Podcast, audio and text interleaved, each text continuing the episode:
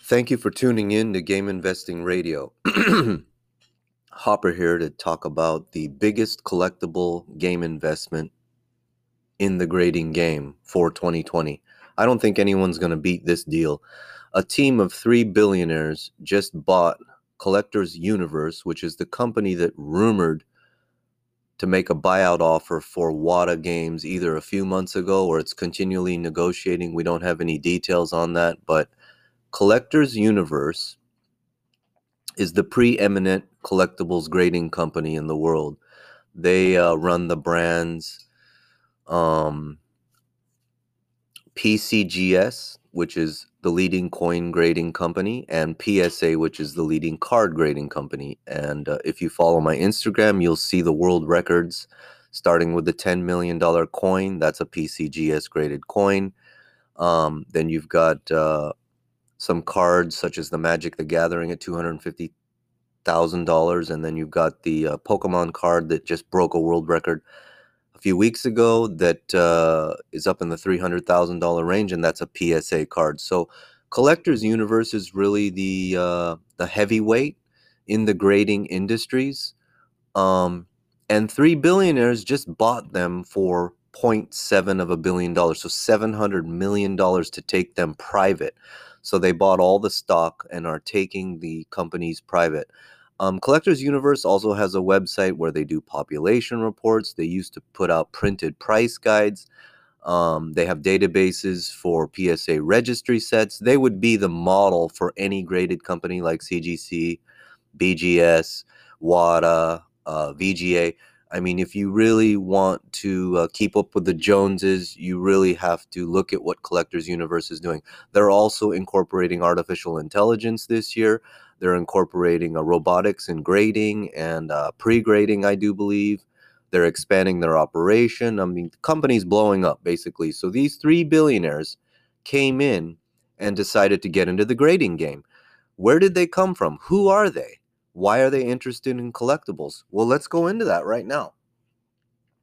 So, out of the three, um, Nat Turner is the young guy and uh, he sold his first company, I do believe, for eighty million dollars, um, and then his second company for a couple billion. So he uh, he's a real young billionaire. Um, his second company, the the way he became a billionaire was a second company using uh, software to basically um, uh, provide cancer treatment centers with, uh, I think, real time data. So basically, data management and software.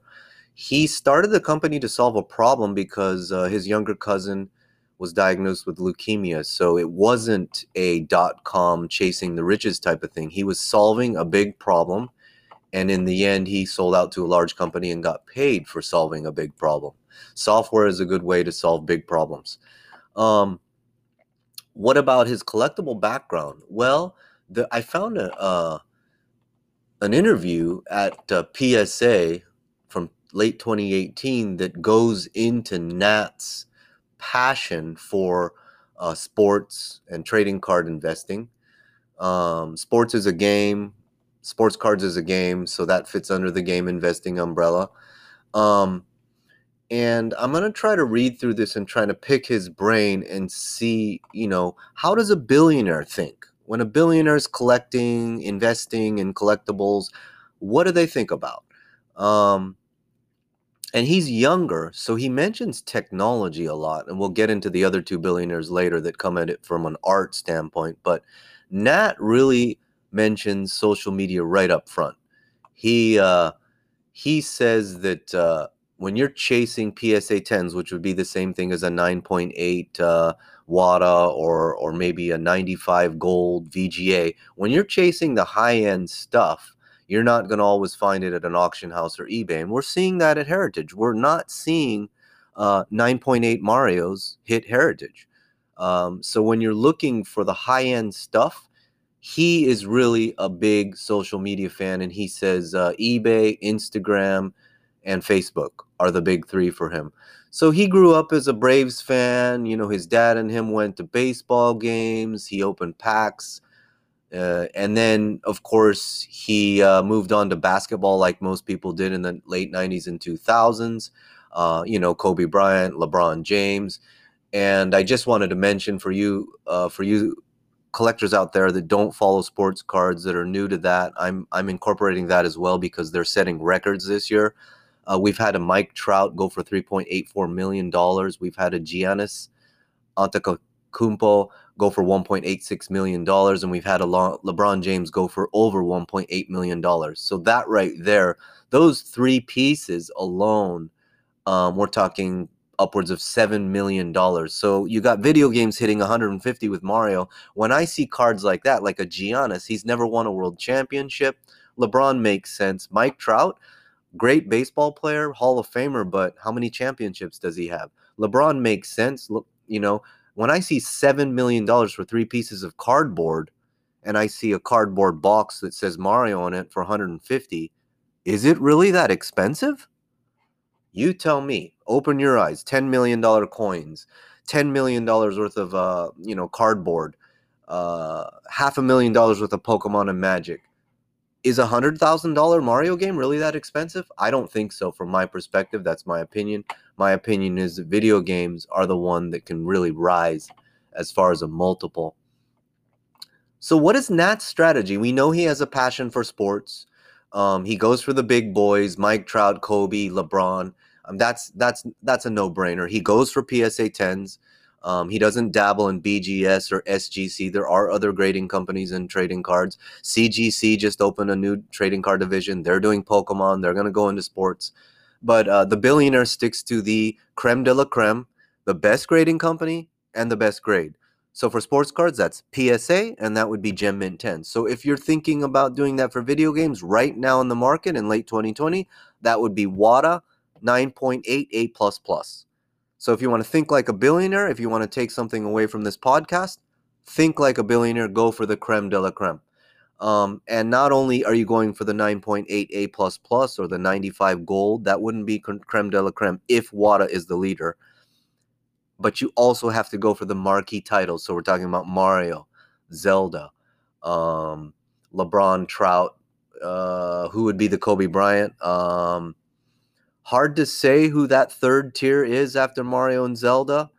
Um, it could be a Grand Theft Auto. We don't know yet. Um, you know, you could go down the line on the Zeldas and the Marios, but uh, in sports cards, it's always going to be the rookie cards. So I think in video games, in the end, another personal opinion, it's always going to be first print. I mean, when we look back in 10 or 20 years, what are the pieces that are going to go to 1 million, 2 million, 3 million? They're going to be the highest graded first print.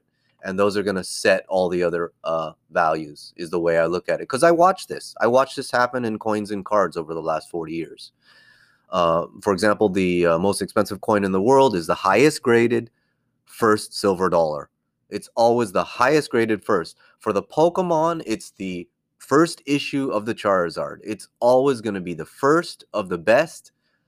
And uh, I think for games, that's going to be the first Mario in the highest grade. And by the way, there's a 7.0 matte sticker Mario coming up to Heritage Signature in a month. That is going to be the highest graded first print Mario we've ever seen on the market. That's going to be very curious. Um, and that'll kind of tell us what the market thinks of a low grade not knowing the population report when uh, it could be the highest grade in the world and not everybody knows that. So, what is uh, Nat's strategy? His strategy is scarcity value. And that's what I keep talking about. Scarcity value. We're talking about the value rising when the supply is thin and it's not manufactured supply. We're not talking about limited edition games in 9.8 A++. plus plus. We're talking about scarce. We're talking about Zelda TM. We're talking about Mario Matte Sticker. We're talking about Left Bros in the highest grade. We're talking about uh, uh, GTA 1 in 9.88 plus plus when there's a handful out there. We're talking about scarcity, not rarity. Scarcity has to do with the value going up because the number of pieces out there do not meet the demand. And that's what he says, quote unquote. Nat Turner, the guy that just bought out the biggest grading company in the world, from a business perspective, quote unquote, I believe in scarcity value. The investment value in cards for me is an unintended side effect. So he's saying investing is a side effect of scarcity value. So his target is targeting pieces that are scarce. And, um, you know, I don't want to go into his portfolio and the things I'm seeing, but I'm seeing Mickey Mantle, PSA 10, you know, Harmon Killebrew, PSA 10. We're talking about 50s. We're talking about baseball cards that are, you know, 70 years old where he's getting a gem mint copy. Hank Aaron, Willie Mays, you know, um, Ernie Banks these cards just don't come out in PSA 10. That's just impossible. That's like finding a matte sticker uh, 9.2 or a gloss sticker 9.4. It's just insanity. And he's saying that the side effect of chasing scarcity, scarcity is investment value. In other words, return. So, um, just like everybody else. He starts in the 90s with what he grew up with, the games that his dad, you know, and him went to baseball. He was a Braves fan, but where does he gravitate towards as he comes into money? He's a billionaire. Where does he start going with his investment dollars? He goes into high end historical vintage. He goes beyond what he grew up with, he goes beyond nostalgia. He goes into scarcity and historical. And like I said on the last podcast, Jay asked me what's undervalued in the market, and I will say it again. I think historical is undervalued, and I think scarcity overall is misunderstood. I think everyone understands rarity, but scarcity, we don't know what it means because we don't have a population report, let alone a double population report. We need a population report across the board from VGA, WATA, uh, there's a company UKG, there's one in Brazil starting up. We need a population across the board for raw, sealed, cases, graded, CIB, the whole population report. Once you know that, then you know exactly what's scarce.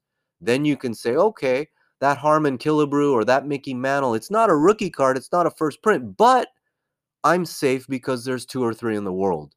And I can go right on Collectors Universe's database. I can look that up. Their full disclosure, their 100% transparency. They were on the New York Stock Exchange or the NASDAQ. Uh, they don't play any funny games. They're going private now. So that might, you know, we don't know what's going to happen as a private company. But um, um, when you are a big company, the thing about it is you can't really play funny games.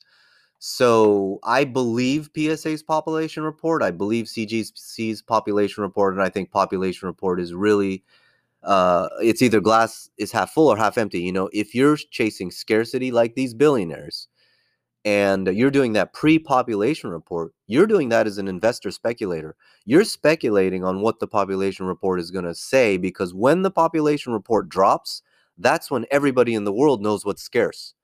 We can all guess what's rare rarity, you know, you can do your research. You can research what's rare. NWC grade cards, there's about a hundred of them left. We don't know how many are graded. We don't know how many are high grade, low grade, mid grade.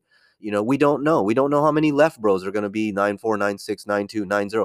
But we kind of can guess the rarity of left bros in, in general, the rarity of matte sticker, gloss sticker, you know, round, SMB2, uh, Zelda TM versus registered R we can guess on rare, but you cannot guess on scarcity because scarcity is set by the market daily. And every day people are submitting new games and scarcity is a moving target. And that's why he says it's an unintended side effect.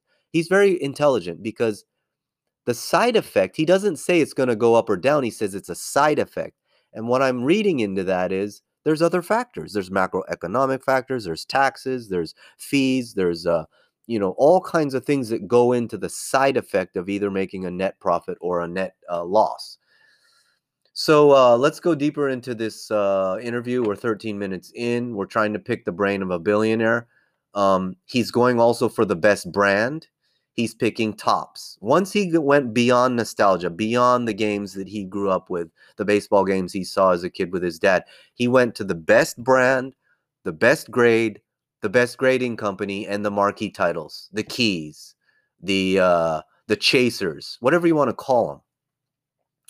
So he's saying that uh, 75% of what he's buying is certified and encapsulated. He doesn't say graded. He says certified and encapsulated.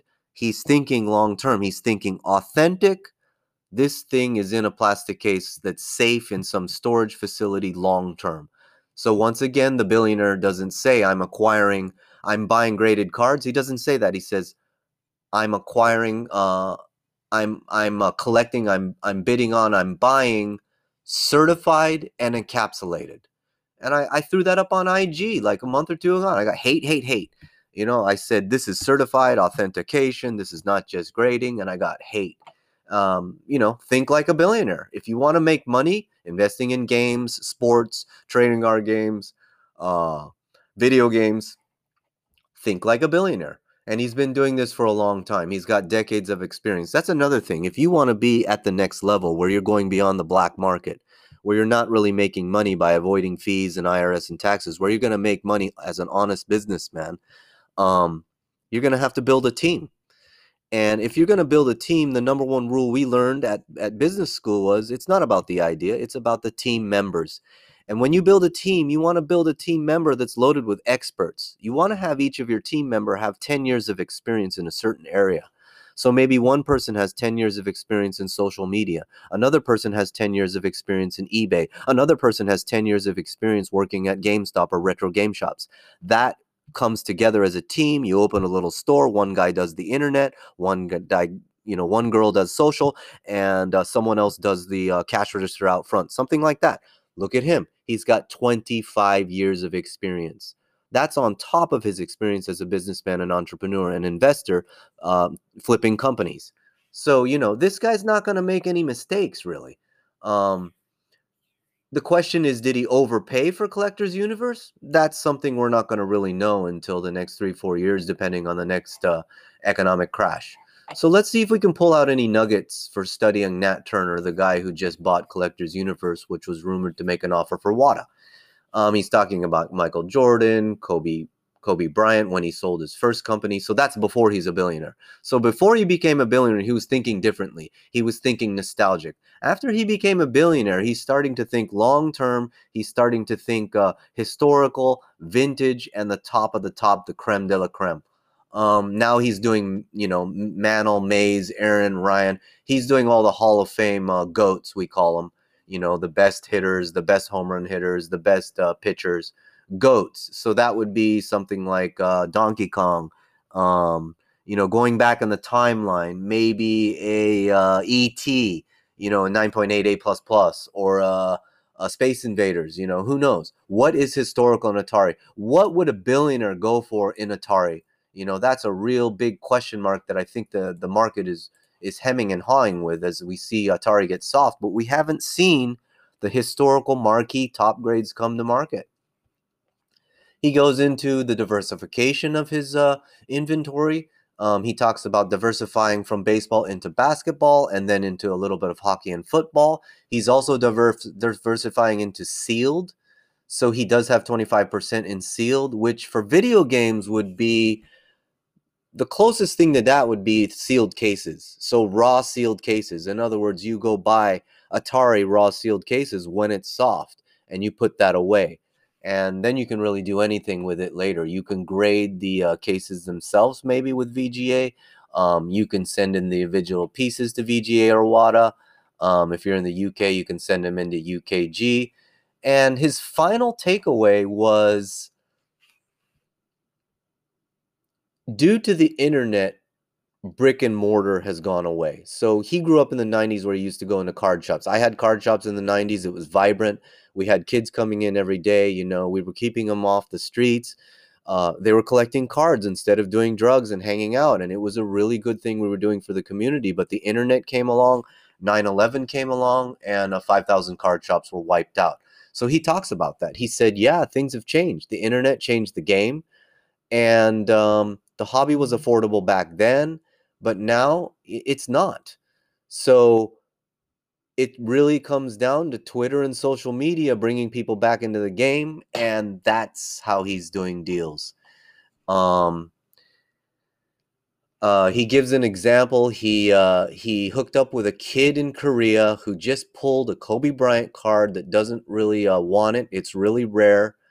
Um, he bought the box on eBay, got it shipped to Korea. He opened the box, got a really rare Kobe Bryant.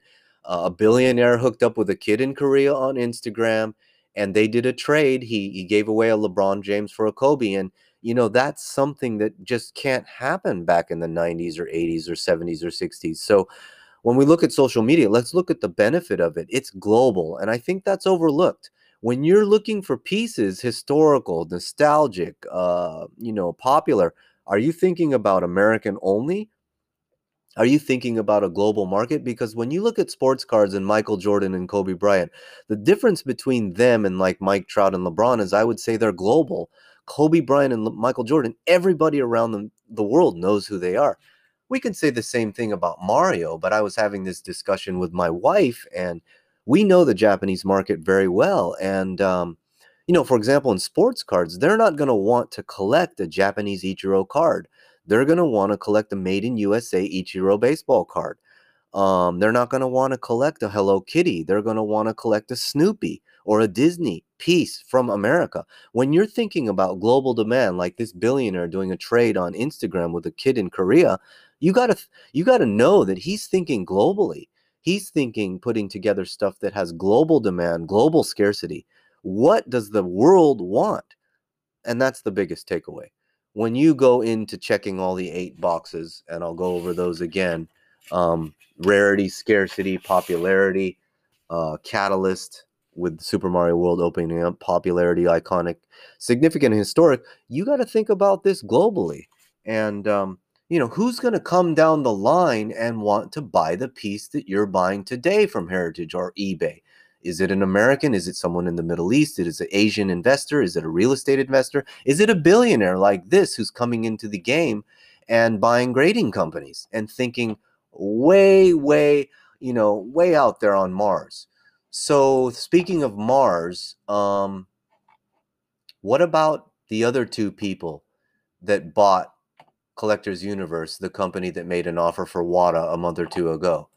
Um, it's really funny that three people bought Collectors Universe and three people bought the uh, gloss sticker Mario that went to Pawn Stars and asked a million dollars, including the founder of Heritage. So the takeaway right there is if you wanna if you wanna do things right and you want to uh, invest at the highest level and get the best pieces, I would suggest putting together a team. And I'll mention the dentist in Florida who did that early, and he acquired most of the high end sticker seals that were on the market a year or two ago with a group of other investors. He was the lead investor, the guy that knew, you know, collectibles. He came from sports cards, um, just like this billionaire that bought out Collectors Universe. And uh, he moved over to video games, and I think he uh, got together with some dentists. They put together a little club, and they acquired some of the top pieces in the industry. You can uh, look at uh, my Facebook page and, and find the links to some of uh, his 30, 40, $50,000 pieces on the YouTube video that recently got dropped if you want to get a visual. So what about the uh, the two the two guys that are with uh, Nat on the team that just bought out the biggest collectibles deal of the year at $700 million.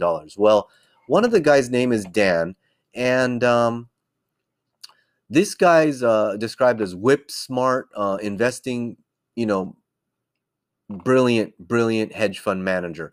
He's a Wharton grad, and uh, basically, personally, he uh, he's a billionaire based on assets in the firm that's going to be stocks, bonds, whatever, equities, um, paper, paper investing. But he also owns a part of the Charlotte Hornets. He has a massive real estate portfolio and he has an art collection. So uh, he's an art collector.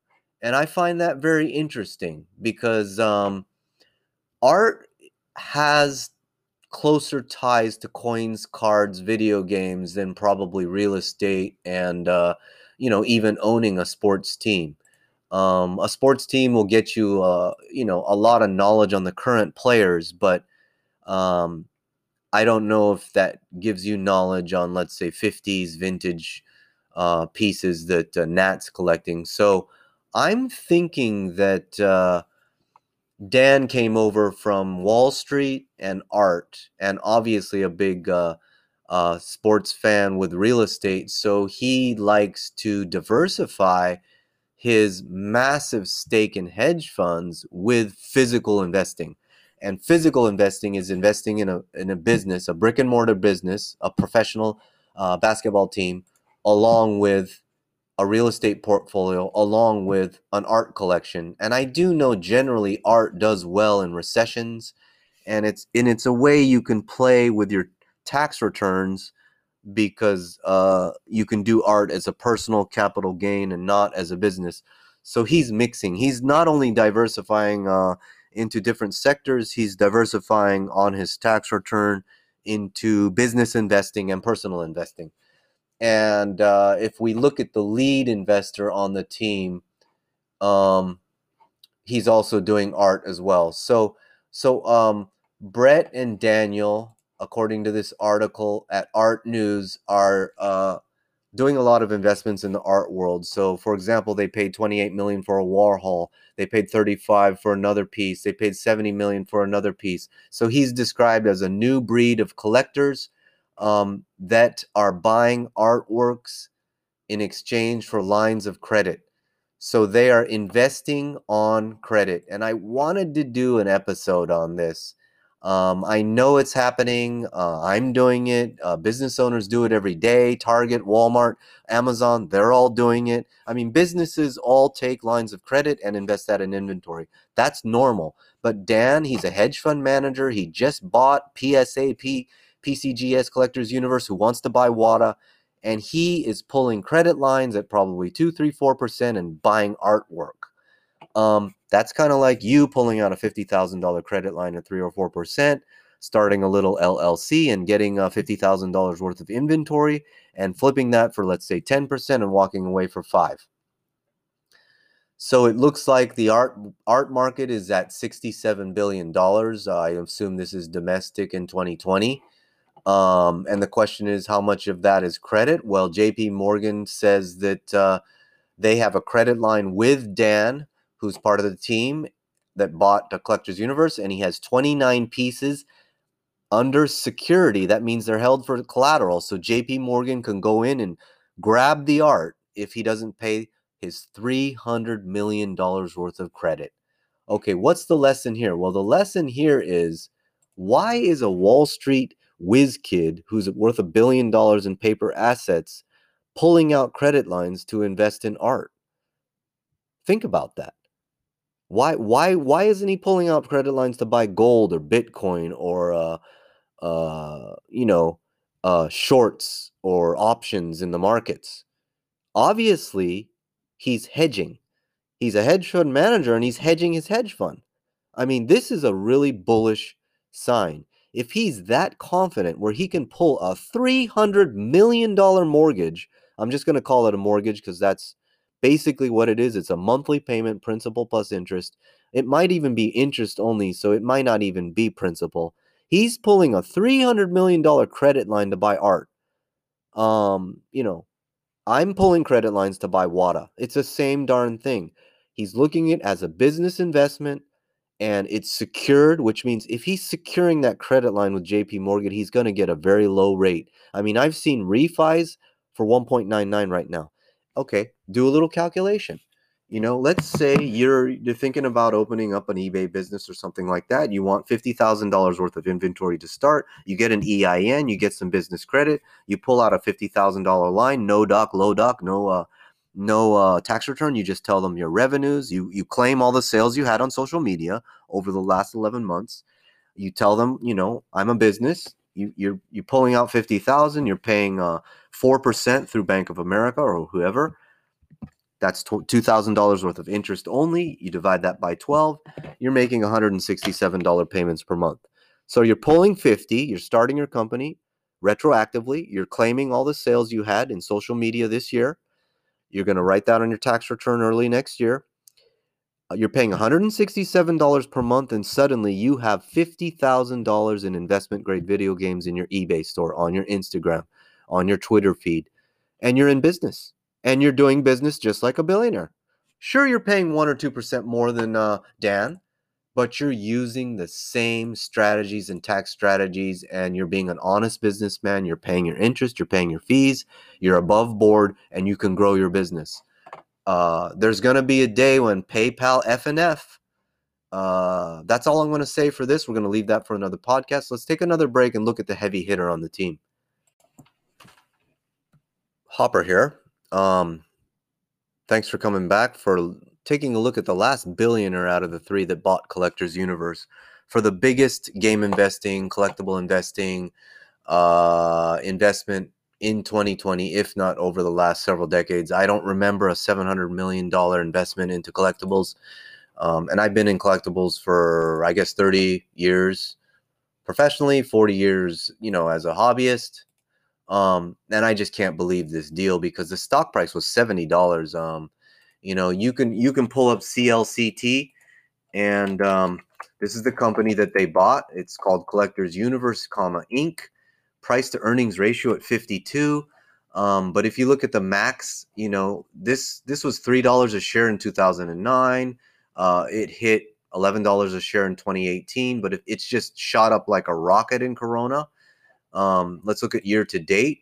It started the year at $22 a share, and they bought the company at 77. So they bought it at 3x uh, of pre-corona. Um, it, it dropped to 15 in April, so that's more like 5x. So they paid a lot of money for this company. Um, again, they own PCGS, uh, NG, uh, not NGC, but uh, PSA. Um, they're called the parent company of PSA. That's usually what you're going to see on Google. So, who was the third um, billionaire that just bought out Collectors Universe, who tried to buy out WATA a month ago for $700 million. Um, Steve Cohen, and I'm guessing he's the lead investor, kind of like the founder of Heritage Auctions buying the gloss sticker sealed Mario, uh, which, according to Dennis and the Pawn Stars uh, video, is an anomaly, quote unquote, an anomaly, and might be the only sticker sealed Mario on the planet. And it happens to be a 9.4. So that's a million dollar game. Um, Steve Cohen, I'm going to go with Wikipedia because. Uh, you know when you're really big wikipedia tends to give it uh, you know give it straight so he he's a billionaire he's got uh you know a lot of things going for him his mom was a piano teacher his dad was a dress manufacturer he's the third of seven brothers he liked playing poker he liked playing poker early on he was also into team sports so he understand teams he was in a fraternity he's a he's a team guy he started his own brokerage account when he was a college student in the late 70s, early 80s with a thousand bucks of his tuition money. Very, very interesting. So he's a gambler. Um, he uh, his first big win was a hundred grand. He made eight grand on his first day. He started as a junior trader. He worked his way up, um, and he finally get into he got into hedge funds. He's had a couple scandals. Um, he's had to pay 1.8 billion in penalties. So is that right there? Like I say, play life like a video game, try, fail, and become a master. So Cohen, he's had a 1.8 million uh, billion dollar penalty. So that's a failure. Um, insider uh, information type thing, um, handing out information to outsiders. So I would say that he's now a master of Wall Street and probably he can see that PSA is a money printing machine along with PCGS, WATA, CGC, uh, VGA. They're all money printing machines. So if you're money printing, you probably want to do that privately. Another investor told me the other day, he said less is more. I've been thinking about that a lot because I give out a lot of information and I'm more of a nonprofit volunteer, just sharing 100% transparency and, uh, you know, full disclosure. But on the flip side, if you don't want to pursue that strategy and you want to try to maximize profitability, less is more, which means you you buy a public company and you take it private because you don't have the SEC breathing down your neck anymore. You don't have people that are going to come in every 3 months and tear up your accounting books. And you know, every 3 months they want to see growth, they want to see profitability. If it's a private company, you get to play it more like a game, you get to play it like a sport, you get to invest in areas you know, let's say artificial intelligence is just bleeding out and it's not making any money in grading, but you can invest a lot of money in that without having uh, any turnover or return because the market might not, you know, they might think artificial intelligence is is good today, but you never know what happens tomorrow. So the other thing is the data. Like I said, the other podcast, WATA's most valuable uh, property is probably their database of customers and, and the POP report. That's intellectual property based in a database. So if you're looking at PSA, PCGS, the PSA registry set, the registry set is every darn top end collection in the world. All the millionaires' financial data, all the millionaires' address, where they live, where they have their collections, what collections they have. That is like priceless information. So when you take that private, you're also you're also respecting the database. So there's a lot of reasons other than the failure learning that uh, you know I don't want the SEC breathing down my neck. I'm going to take this money printing machine private. That's kind of my opinion on it. Um, he's also done venture capital, so he's he's into taking high risk, early stage companies. Maybe he sees uh, Collectors Universe as an early stage uh, player in buying WATA, buying VGA, buying CGC, buying uh, UKG, buying the Brazilian, maybe going global, maybe buying all the grading companies, bringing them together in one database and rolling out registration and uh, pop reports to the entire globe. You know, maybe he's thinking really big beyond what you and I are thinking about when we're on heritage bidding for games. Because let's face it, the billionaires, they're not on heritage. Those are millionaires. The billionaires are looking this, at this from a global standpoint. They're looking at data, analytics, uh, software, databases, uh, front end, back end, artificial intelligence, robotics, pre grading, post grading, you know, all this other stuff that is going to create an industry uh, that could be a big one. You know, how big can gaming get if it's already approaching a trillion, including digital? What about if we digitize physical, which is the grading side, the money printing side? I mean, can that get to 10 billion, 100 billion? if we're if we're looking at the art market, the art market is reaching for a hundred billion. So uh, you know the art market, it's it's uh, it's really the way I look at the art market. I don't know a lot about it, but I assume that it's much fewer pieces that are exchanging in that 68 billion. Whereas in uh, if you're looking at sports cards, Pokemon, coins, if you add all that up, maybe he's looking at a trillion dollar uh, you know grand slam. Maybe he's looking at something very aggressive. I know this. They're still hiring and they're still expanding. So he's buying a growing company in a bubble. Um, he's taking uh, you know a lot of chances here. Um, if I was an investor, I don't know if I would buy CLCT at, at $76. I think I bought it at like 43 and sold it for 45 or something. I'm a trader, so I look for a dollar or two and then get in and out. Um, but at $77, uh, $700 million what better way to hedge your bets than get two other billionaires? So, you know, each billionaire puts up what, 200 million? So maybe a fifth of their net worth. Well, Cohen happens to be worth uh, what? Let's let's look here. He's the 30th richest man in America or the world. So, you know, for him, he can take a billion dollar hit he could actually uh, you know take a hit if collector's universe drops in half but what if collector's universe buys wata what if collector universe buys vga what if collector's universe uh, buys cgc and merges the uh, trading card division into something like manual grading or something. You know what if he's thinking like i've been thinking like grading just started you know? Grading grading's just started. We haven't even started grading things like uh uniforms i don't think. We're doing uh, uh, actually collectors universe is doing autographs but i don't know if they're grading you know like bats or physical things. When we're thinking about artwork that kind of opens the door to everything. So where does he come from well fancy that he comes from artwork so cohen's reputation in art not only is he one of the richest people on the planet he uh, has one of the biggest uh, art collections in the world at a billion dollars, just like Dan. Um, he's a very serious art collector, but he just started in 2000, so he's only 20, 20 years in. And who does he go for? He goes for the goats, Monet, Manet. Um, you know, he's buying stuff from like Steve Wynn. He bought a Picasso from Steve Wynn. There's another thing. There's another lesson. When you start talking about the high end investors, the high end pieces, the sticker sealed black boxes, you're going to need a relationship. If you want to become a very successful video game investor, or even a trading card game investor, like uh, Nat said, you're going to have to connect to people every day and develop those relationships every day over decades. I mean, no one can just walk up to Steve Wynn and say, "Hey, will you sell me your Picasso for 139 million?" Obviously, he has a reputation. Uh, he has the money. Um, he obviously has a bank transfer that's not to, you know, decline. This is not a credit card game. Um, you know, there's authenticity issues, there's delivery issues, handling issues, storage issues. Um, uh, funny, Steve Wynn's in Nevada where he's not paying any income tax. I'm going to bring up that in the next next because uh, there's some big tax moves going on in late 2020, and you can make your own too. I'm hoping to end that with uh, you know, stuff that you can do. But um, yeah, he's bought a Picasso for 139.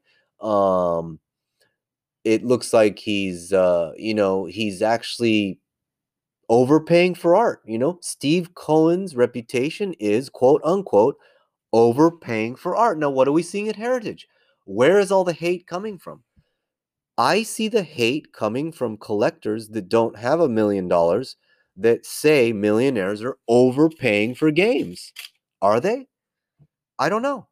We don't know because when you're a billionaire or a millionaire, you're looking to flip that game in what three, four, five, ten years, maybe Maybe it's part of a trust or a foundation or a nonprofit uh, donation. Maybe there's tax benefits. Maybe there's a tax write off. The actual net profit, we don't know what it is. It's probably going to be positive and it's probably going to happen in the future, which means they didn't overpay. The way I look at it, if you make a profit, you didn't overpay. So uh, there's another way to look at overpaying. What if they're setting the market? They're setting the bar higher because they know that is the finest available. Thank you, Collectibles Group on YouTube, um, for giving me a new term. Finest available. And that's what happened with Left Bros. Left Bros at that moment in time in late 2020, Left Bros setting the record at 156. That is the finest example available on the public markets. Maybe it's not the finest example in the, you know, the 2040 population report or the global, uh, you know, population report, but it's the finest example at that time in the public markets. And I get a lot of hate on Instagram that the stuff I'm putting up is not accurate. Well, I'm simply reporting what I see on public markets. Please don't shoot the messenger. I'm reporting what I see by clicking on sold listings on eBay and sold listing on Heritage. I don't know if the transaction was 100%. I don't know if the bank wire could have failed. That's not for me to decide. I'm not delving into the buyers and the sellers personal information. I'm talking about public information. So from now on when i talk about finest examples such as this picasso Le Rêve 139 million. Maybe he overpaid by 9 million or 10 million but you know what? The next guy that comes along is going to say well how much did it sell for last time? This happens in real estate you know high-end collectible cars uh, all kinds of things when there's you know one piece two pieces one piece really with art uh, and for video games, Left Bros, we hear there's one more. You know, is there one more of a 9.2 sealed, graded by WATA? We'll see, and that'll probably affect the price. So when you do overpay and there another piece comes out, you can use dollar cost averaging and you can buy the second piece. And we're waiting to see that. I have investors waiting to see if that stuff's going to appear on Heritage. And I think Robin was the one that said very astutely, he said, you know what? When you see these high prices, here's what we know for sure. The person that bought that, if they did overpay, like Steve Cohen, who just bought Collectors Universe, who tried to buy WATA, he just dropped, uh, you know, a couple hundred million on a grading company that's looking to buy another video game grading company. If you think like a billionaire and you're overpaying to set the market because you know you're going to hold your peace for long term and it's not going to come up for auction, and when it does, it's going to be well beyond what you paid anyway Robin said, they're going to protect the floor. In other words, not only are they setting the market, they're protecting the bottom of the market. And that's why finest example, highest grade, keys, first print makes sense. Because it's not like the Spider Man syndrome where you have a 9.8 come out every two weeks and it, it gets softer and softer and softer because you can't protect the bottom. You can protect the bottom if there's one or two out there, like let's say a 9.4 Singer Zelda. It's easy to say that's a million dollar piece because if a 9.0 comes in, it's not really going to affect the 9.4 because we know a 9.6 and a 9.8 aren't coming in. So the only thing he has to protect is the floor on the 9.4. He doesn't have to protect the 9.0, the 8.5. And the general rule I'm using today, this is my opinion, my professional opinion, is it's a half you know, a, a 9-2 on this rare, really rare stuff is half. So 9-4 Singer, if that's a million today in the market, the 9.2 is a, is 500,000 and the 9-0 is 250. And you don't have to protect the 9-4 if the 9-0 comes out. Now, if a 9-6 comes out, that's when you can say, okay, he overpaid because the 9-6 didn't go for 2x of the 9-4. But if the 9-6 goes for 3x, maybe the buyer, he or she, did not overpay. So, is overpaying a bad thing? I don't think it is. I don't think overpaying is a bad thing for the market for the stuff you have in inventory for your own investments. Of course, it's a bad thing if you sold out a year ago, if you sold out three years ago, if you just sold out your collection in uh, Corona. If you see people paying big money, of course you think they overpaid. But what about two years down the road, three years down the road, five years down the road, when the population drops? Let's say Collectors Universe does buy WATA. They up the bid from 10 to 20 to 50 million. They buy out WATA. all the comic book investors and the people behind the scenes at WATA get paid out. We got a whole new breed of billionaires that just got cashed out. They're all walking away with two, three, four, five million in their pocket. Uh, the money printing machine gets folded into the, the, the Collectors Universe group. They start doing registry sets. They do the uh, pop report. They do the database, the uh, price guides. Uh, they do the networking. They do the cataloging you know they're hiring they're doing artificial and here here we you know year three year four we got a full-blown population report what do you think is going to happen to finest examples such as left bros such as a 9.88 plus plus pokemon piece or uh, maybe even a gta 1 in 9.88 plus plus what if we find out there's only two of those or four of those in three years do you really think we're going to look back and say oh, in Corona, everyone was overpaying. So you tell me, I always talk about Catalyst. Make sure you look at all eight boxes, including Catalyst. The biggest catalyst, and I would say it's undervalued, Jay. Um, if you're listening, Jay, uh, I don't know um, if you're into the uh, business side of things, but uh, I'm not sure if you came from sports cards like me, but Number one on my list is Catalyst. I'm going to rank the eight box system someday, but for me personally, Catalyst is number one. I don't buy a piece in sports cards, coins, cards, uh, video games, uh, you know, anything. I don't buy anything in the last 30 years unless there's a catalyst, unless I think that coin is going to uh, be sold later when the price of silver is higher, unless I don't think that sports card, that player is going to go to the playoffs and maybe win a championship, unless I don't think that video game is related to a character that's going to have positive news come out, such as the Super Mario Brothers grand opening announcement. Those are catalysts. For me, catalysts, the big catalysts that you can all bet on, that you can all make money on, that can counteract negative catalysts like presidential taxes and all that is the pop report there's two ways to look at that. Is it a negative catalyst or a positive catalyst? And you know what? It's going to be game by game, and not only game by game, piece by piece, and not only piece by piece, grade by grade. So it's not only going to be the franchise, it's going to be the character or game, then it's going to be the title, then it's going to be the grade, then it's going to be the grading company, then it's going to be the population in finest example versus the field. And I believe that the finest example is going to set pricing for the rest of the grades. So, uh, you know, you can use a ballpark 50% every drop or 2x as you go up. Uh, I'm doing that right now in my acquisition strategy. I'm only buying, uh, you know, the good stuff that has a catalyst. You can do your own research. The easiest way, if you come from comic books, think of Marvel movies.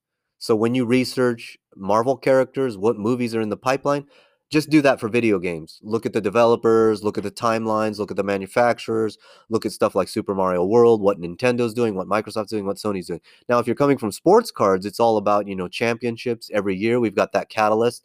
It doesn't happen like clockwork in video games, but in video games, there's always development happening and there's always a new game happening. And you can count on Nintendo to uh, share, you know, stuff like uh, Mario Kart being opened in February or whatever. Um, and the other thing for games is is to watch. I think the closest thing to sports, which would be the playoffs, would I call the playoffs, you know, game time. And I think for game time in the video game trillion dollar industry, it's really about digitization. So the catalyst, the negative catalyst for gamers playing physical is digitization. But for collectors and investors, that can be a positive catalyst, just like we saw with Super Mario Sunshine, just like we saw with uh, the 35th anniversary of Super Mario. And look at Super Mario in 2020. Uh, what was what was the piece that survived the correction in November? We had a correction. Even Mike Tyson came down. I mean, what survived that correction? Mario. Mario is really the only one across the board that has survived everything. Why? Well, he had a massive catalyst and he's the Michael Jordan or the Spider-Man Superman of the industry.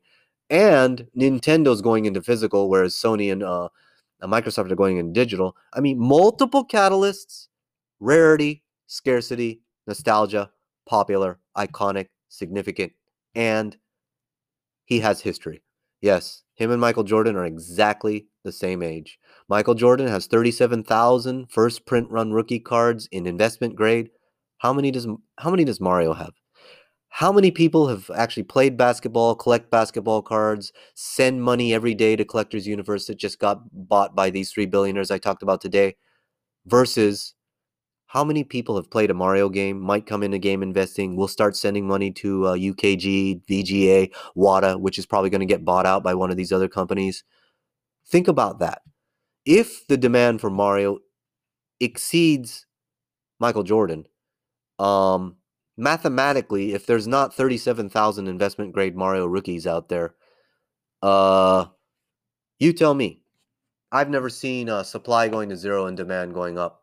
So uh, hopefully you've got some uh, tips out of this to close from the billionaires. Um, I think the lessons are number one, build a team. Number two, uh, make sure the entity is set up properly. In other words, an investment vehicle. Like I just saw Nerdy Girl move to Florida where there's no income taxes.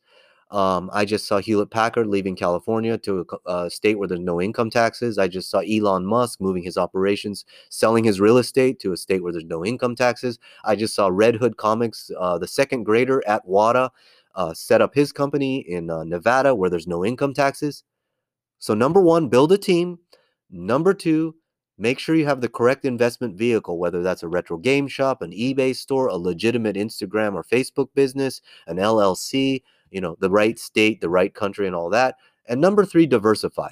Um, collectors universe is the most diversified grading company on the planet. They're the industry leader. They have the finest examples of all the coins and the cards on the planet the finest examples of the autographs on the planet um, they're even in movie memorabilia, you know, as far as autographs go. They got PSA DNA. By the way, you can send stuff that's PSA DNA, which is Collectors Universe, into WATA. I do believe there's a uh, Tyson on uh, Instagram by uh, by a collector investor who got that authenticated by Collectors Universe first, then sent it to WATA, who encased it, certified, and authenticated it as a video game. Kept those two pieces together, and that's the finest autographed Tyson on the planet. So, you know, grading companies are also working together right now. They're already working together, WATA and these other authentic uh, autograph certification companies. So, that's another thing. Diversify in many more ways than one. Uh, think you're looking from Mars, you're thinking, okay, diversify globally. So, start thinking about it. Asian investors, Middle Eastern investors, what are they going to want? Are they going to want scarcity or are they going to want historic? Are they going to want popularity, iconic, or catalyst versus your American? and then start thinking diversification into platforms, into grading companies, into um, print runs, grades. Like I know Nerdy Girl will buy an oval seal and a round seal. She's hedging, and that's a, that's an example of these two hedge fund managers hedging their real estate. They're hedging their uh, hedge fund uh, stock investments, equities, bonds. They're hedging uh, their sports teams. They're hedging all that. They're hedging baseball and basketball with hockey and football. They're hedging all that with the money printing machine. They're hedging that with grading, authentication, networking, industry leading. Now they're con- now they have contacts across the industry with every single dealer, collector, investor overnight with that database. So uh, I guess the final final piece is think about your own database. Think about getting into Excel uh, making a few sheets. I would say one would be your bookkeeping, another taxes, maybe another list of your team members, and then another list of your platforms and all that, another list of your inventory. Make a sheet for um, data you know the data that you think is going to be value. You can build your own pop report you can build a list of customers uh, you could you could start keeping people's addresses with their permission you can build a list of email addresses you can build a list of the top relationships that you want to focus on as a collector investor. You might want to build a list of let's say black boxes. Where are all the black boxes? Well i know the dentist has these. I know the owner of heritage bought the 9-4 gloss sealed. I know rally has this hang tab and you could build a database of your own of all the black box Marios and see where they're all at, and then start putting together a spreadsheet and say, well, hey, team members, we want to develop relationships with a dentist in Florida who's not paying income tax, along with CGC and Nerdy Girl Now. So, you know, taxes, entities, teamwork, databases, all this stuff you can do as a small investor as well. So I hope that you're getting my value. That's the main goal of this podcast is to bring the high level billionaire, millionaire thinking all the way down to Mario and your normal inventory pieces to where you can be a better investor. You can make more money. You can build for the future of your family. You can build wealth and transfer that to your family without any illegal uh, issues with taxes and inheritance and all that. You can leave a vehicle or a team or a business or an entity to your offspring, kids, family, partners, business partners, whatever, or even donate that to museums and support all the the uh, great video game museums out there. There's all kinds of ways to do this, to build a leg- legacy, to do this for 10 years, grind away, and then at the end do something good for society. So I'm hoping that you can get value to where you can increase uh, the effectiveness of your investing and in the end benefit someone like your kids, um, people you meet online, etc., a nonprofit organization, etc. So play life like a video game. Try something new. Try thinking about your team in terms of do you have 10 years of experience? Try something new. Try thinking about an investment vehicle. Should I be a sole proprietor or an LLC or a corporation like in Washington, where Nintendo and Microsoft and Xbox and uh, you know uh, NES came out of? They're paying no income taxes. Should I be thinking about a Washington corporation instead of a Florida one or a Texas one? Also, try something new as far as diversification. Maybe Famicom. Maybe think about maybe contact some of the Middle Eastern investors on social media. Ask them what do they want because their tastes are going to be very different.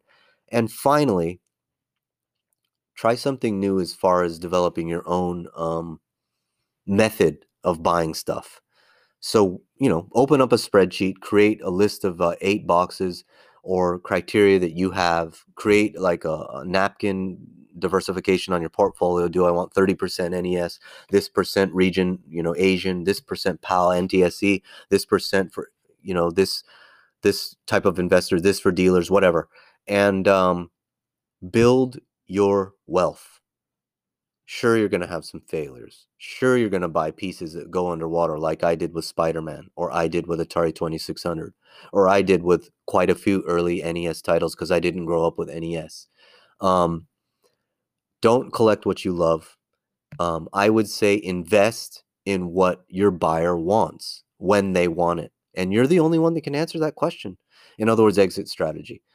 So I hope uh, you got some value out of today. Um, this is the biggest collectibles deal in 2020. I hope this is evergreen content if you're listening in the future. If you're looking back on 2020, it was an incredible year. We had the uh, highest ever uh, baseball card sale. We had the highest ever basketball card sale. We had the highest ever Pokemon card sale. We had the highest ever video game card sale in 2020. It was an amazing year. Uh, money's being printed left and right by VGA, WATA, PSA, PCG, SSG, CGC. I even heard comics did okay in the bubble. So, you know, if you're looking back from the future, um, just remember this there was a lot of people in the market that thought these prices were too high they thought 2020 prices were way too high compared to 2019 18 and going back. So you tell me, hit me up uh, in three years, five years, and you tell me, were we way off in 2020 investing in video games? How did it turn out? Hopper out.